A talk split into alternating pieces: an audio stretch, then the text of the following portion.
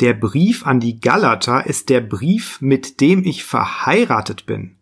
Meine Käthe von Bora. So liebevoll drückt Martin Luther seine Wertschätzung für den Galaterbrief aus. Aber was macht diesen Brief so wertvoll für den Reformator? Und was macht ihn wertvoll für uns? Darum geht es heute bei Bibel Plus.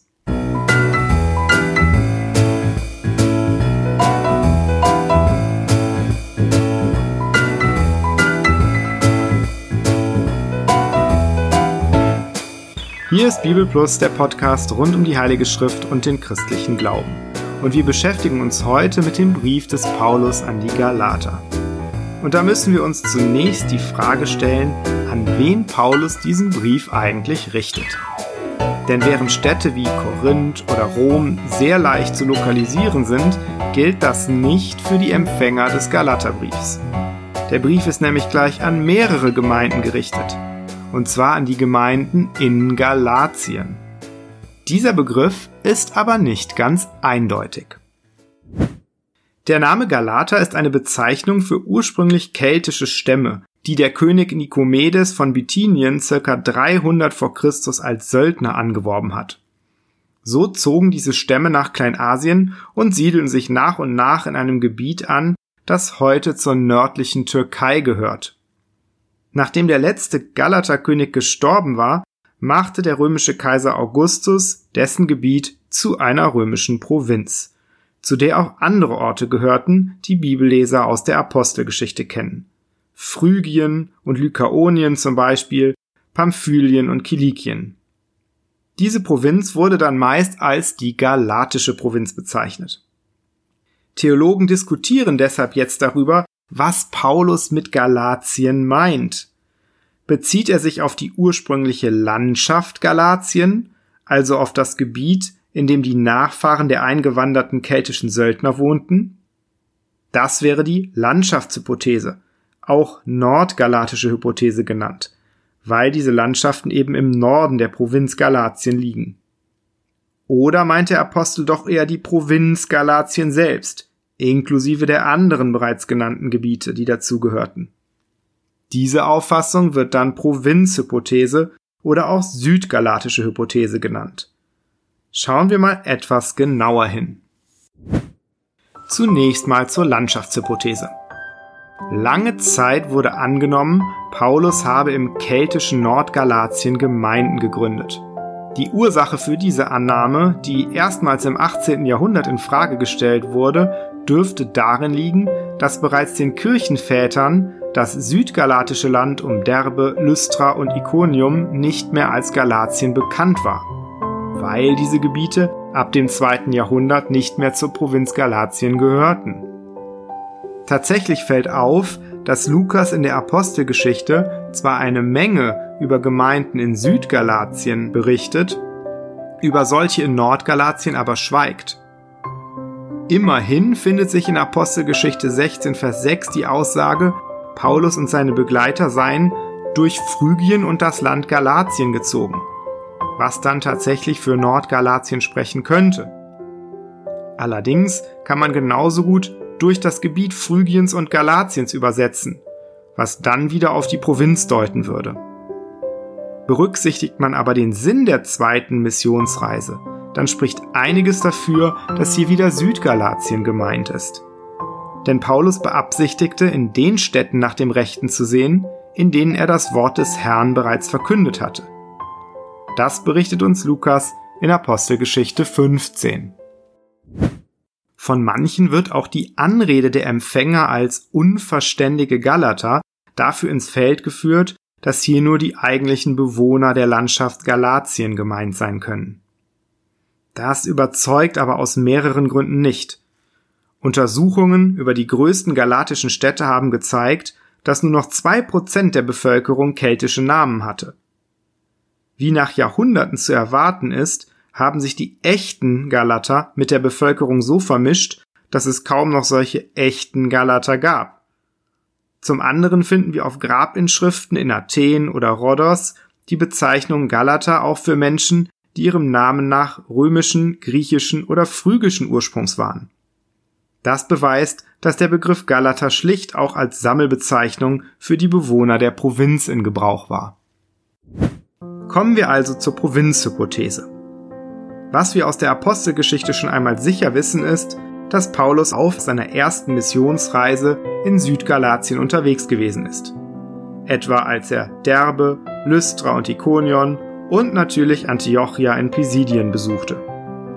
Diese Städte waren römische Kolonien, lagen an wichtigen Handelsrouten und waren für die Apostel gut erreichbar.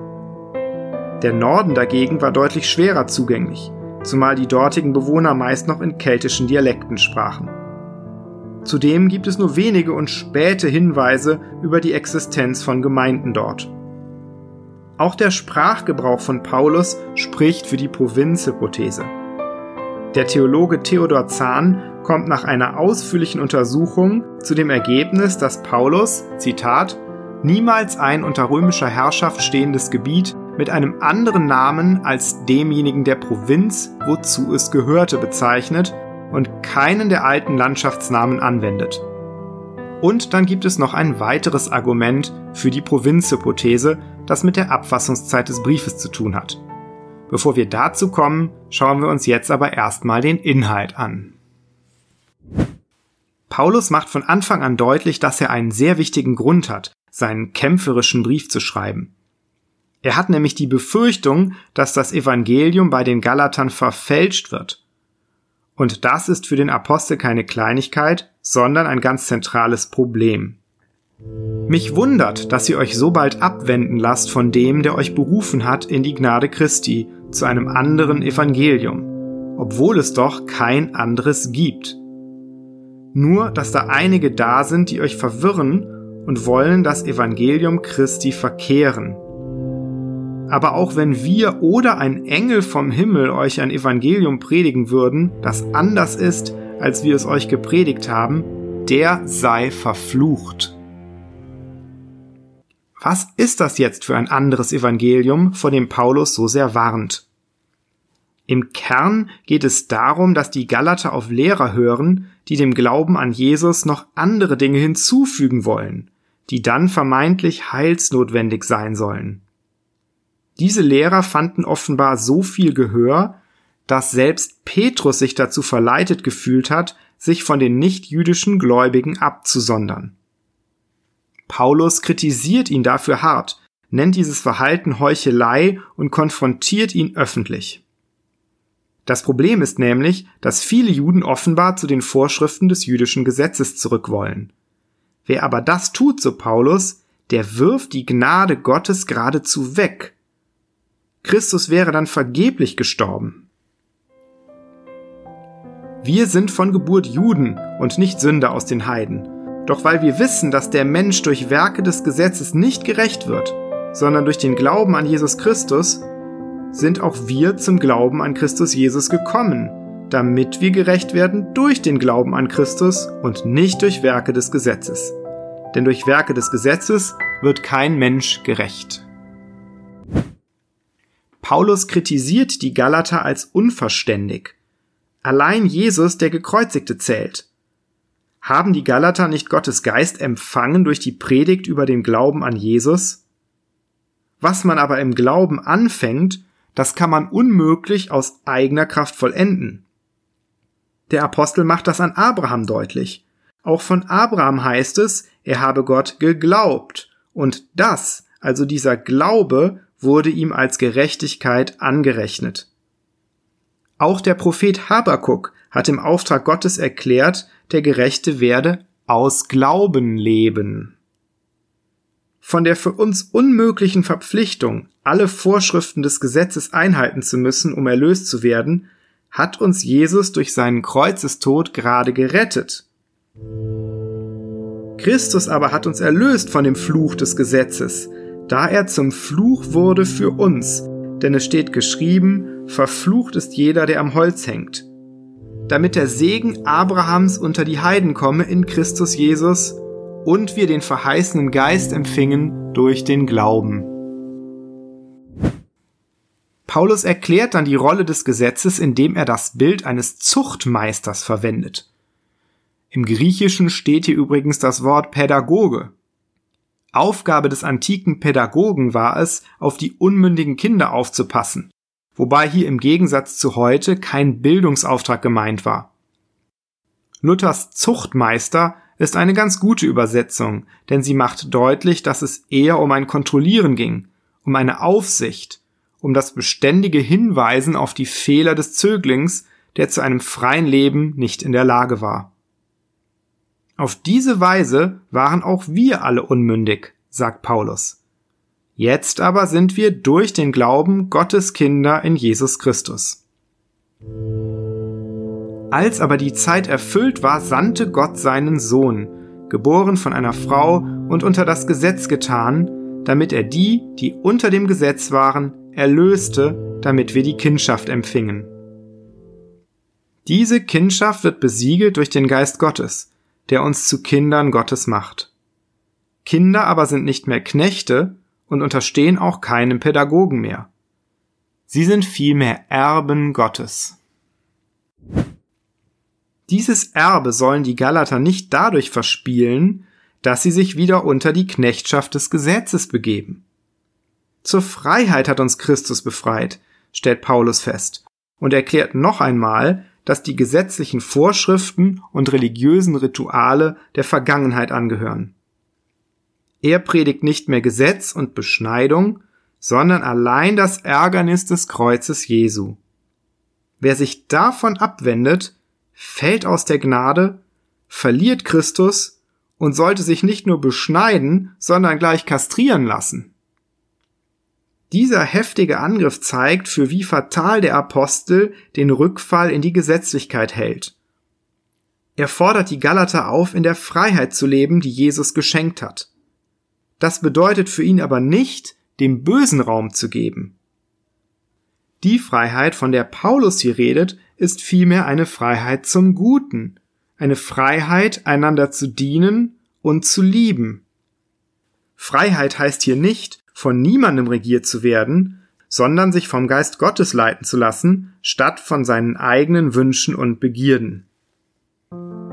Offenkundig sind aber die Werke des Fleisches, als da sind Unzucht, Unreinheit, Ausschweifung, Götzendienst, Zauberei, Feindschaft, Hader, Eifersucht, Zorn, Zank, Zwietracht, Spaltungen, Neid, Saufen, Fressen und dergleichen.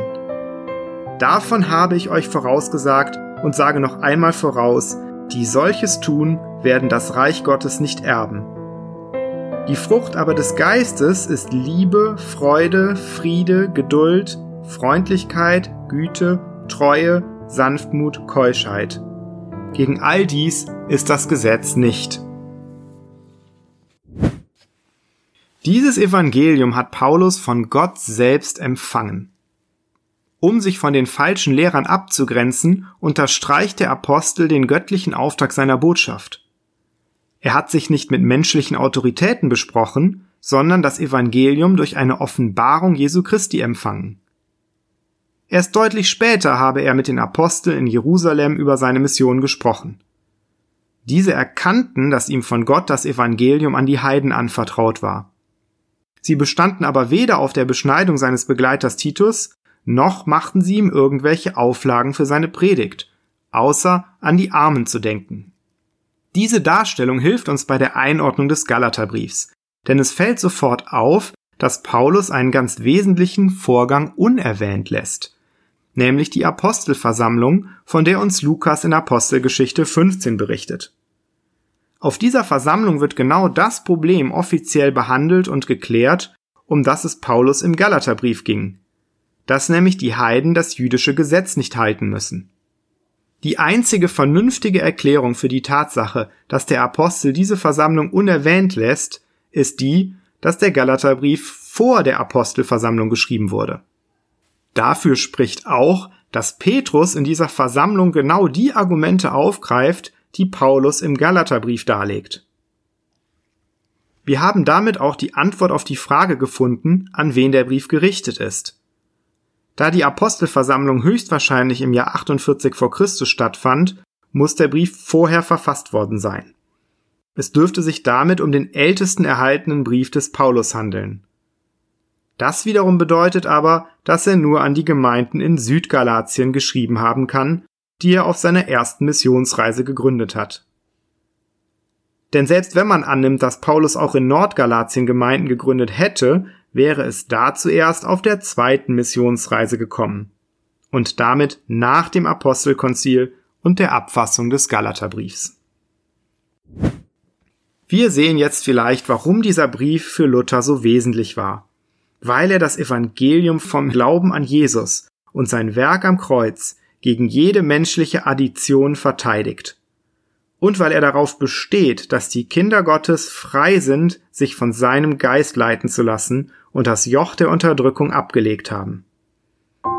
Dieses gänzlich neue Leben der Kinder Gottes und seiner Gemeinde beschreibt Paulus noch ausführlicher im Brief an die Epheser, den wir uns nächstes Mal anschauen. Ich hoffe, wir hören uns hier bei Bibel Plus.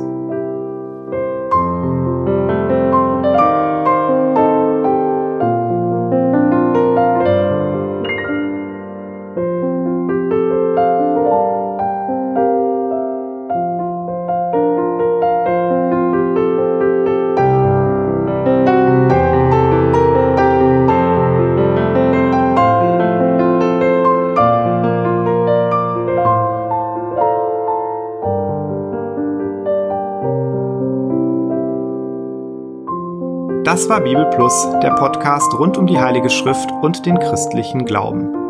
Weitere Informationen und Kontaktmöglichkeiten finden Sie im Internet unter www.bibel.plus.